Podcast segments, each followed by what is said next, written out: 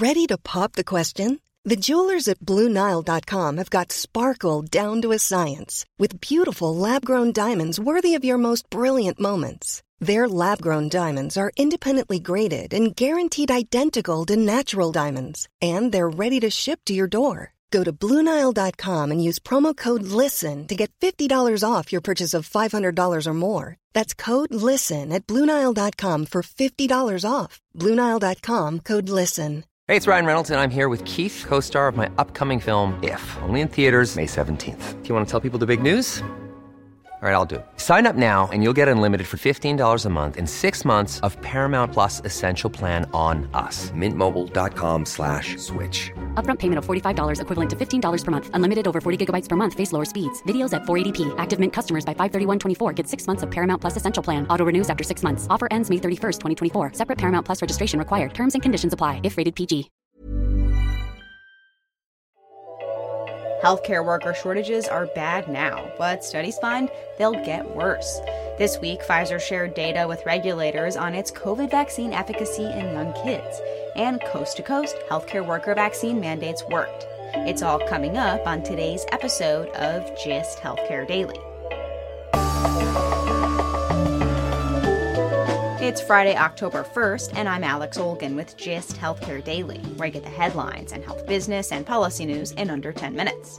If you like the podcast, please leave us a rating or review. It helps other listeners find the show. The war for healthcare talent amid national workforce shortages is acute right now. Healthcare workers are reporting high rates of burnout, and the pandemic pushed some to retire early. The intense competition for workers is leading some hospitals to offer nurses five-figure signing bonuses. A report by the consulting firm Mercer finds it's only going to get worse, as demand will outstrip supply across more than half of the states in the next five years. While much of the press is around the shortages for hospitals, other parts of the healthcare system are also experiencing problems retaining staff as competition is fierce. Ambulatory surgery centers are struggling to keep their nurses and surgical techs, many of whom are flocking to higher-paying crisis jobs, says Bill Prentice, C E O of the Ambulatory Surgical Center Association. It's something that I, I think is looming as an increasing problem for healthcare um, over, over, overall. When you look at what the hospitals are talking about and surgery centers and physicians' offices, I think we're all seeing a very tight labor market, and uh, and I think we need more nurses, we need more, more surgical techs, we need more physicians. Um, you know, if we're going to be able to provide the healthcare that you know that Americans want, not just today but into the future. Demand for registered nurses is expected to grow by at least five percent over the next five years, as nine hundred thousand nurses will leave the field. However, R N shortages won't be felt the same across the country. That's because nurses tend to practice in the states they train in, and some states have more schools than others. Previous reports by the Department of Health and Human Services found that one of the big problems is that the distribution of nurses across the country is unequal, not that there aren't enough nurses being trained. Mercer projects the biggest shortages will be in Pennsylvania, North Carolina, Colorado, Illinois, and Massachusetts. Interestingly, in the South, there are expected to be more nurses than jobs, particularly in Georgia, Texas, and South Carolina, where more nurses are expected to enter the workforce over the same time period. This week, there was some progress on COVID vaccines for young kids. Tuesday, Pfizer and BioNTech shared results from COVID vaccine trials in five to eleven-year-olds, and the company plans to file for approval with the Food and Drug Administration in the coming weeks. This could push the timeline for approval out to November. As a great piece in Wired points out, F D A approval may be the easy part. The hard part will be distributing the shots and getting parents to vaccinate their young kids. A Gallup poll found that forty-five percent of parents aren't planning to vaccinate their young children. Parental vaccination status was the strongest predictor of whether parents would get their young kids immunized, followed by political party affiliation and how concerned they were about their kids getting sick. But as more and more adults get vaccinated, kids are making up a larger share of COVID cases. The American Academy of Pediatrics reported that children under eighteen accounted for a quarter of new cases last week. It's unlikely that mass vaccination sites will be set up for young children, and parents are likely going to want to go to their pediatricians, where they already get their children other vaccines. But public health officials say many pediatric practices haven't signed up to deliver vaccines at high rates because of cold storage and other administrative issues. The most convenient solution would be school-based clinics. But as school COVID protocols like masks have become political flashpoints in many states, parents have disrupted board meetings and protested outside of campuses. Some schools are skittish about setting up vaccine clinics. Regardless of where kids get the shots, if teen vaccination rates are any indication, uptake could be low. Less than half of teens in twenty-one states have gotten their first dose. As several vaccine mandates went into effect this week, the warnings about catastrophic workforce shortages haven't materialized. In New York, healthcare worker vaccination requirements didn't lead to mass staffing shortages. Statewide, ninety-two percent of nursing home and hospital staff have gotten at least one dose. That's up about ten percent from the week prior. And several hospitals told Crain's Business they expect more staff who were suspended to get vaccinated so they can come back to work. The story is the same in California.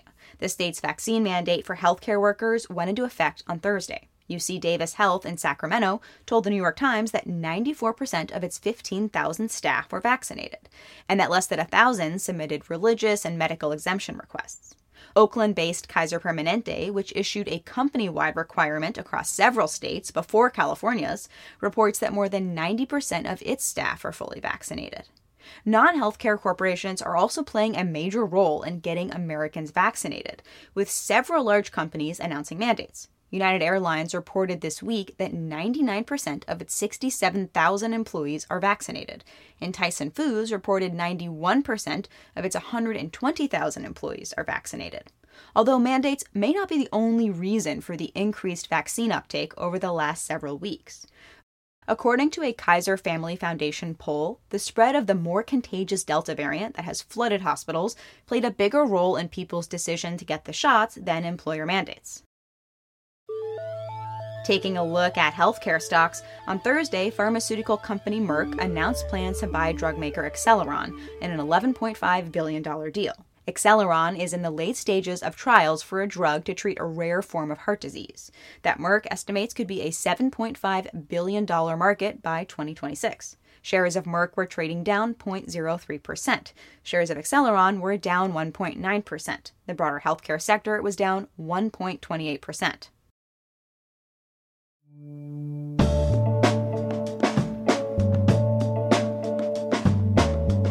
Thanks for listening to GIST Healthcare Daily. I'm Alex Olkin. You can check out more insights on healthcare business and policy news on gist healthcare dot com. GIST Healthcare Daily is an independent production of GIST Healthcare.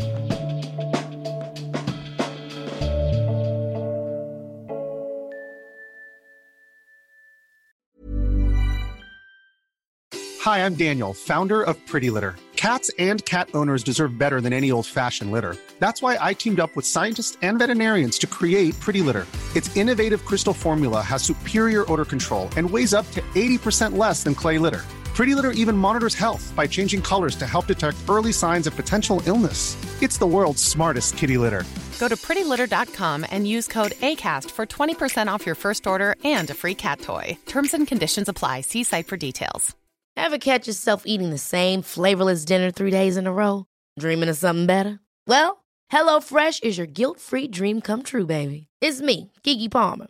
Let's wake up those taste buds with hot, juicy pecan-crusted chicken or garlic butter shrimp scampi. Mm. Hello Fresh. Stop dreaming of all the delicious possibilities and dig in at hello fresh dot com. Let's get this dinner party started. Imagine the softest sheets you've ever felt. Now imagine them getting even softer over time. That's what you'll feel with Bowl and Branch's organic cotton sheets. In a recent customer survey, ninety-six percent replied that Bowl and Branch sheets get softer with every wash. Start getting your best night's sleep in these sheets that get softer and softer for years to come. Try their sheets with a thirty night guarantee. Plus, get fifteen percent off your first order at bowl and branch dot com. Code BUTTERY. Exclusions apply. See site for details.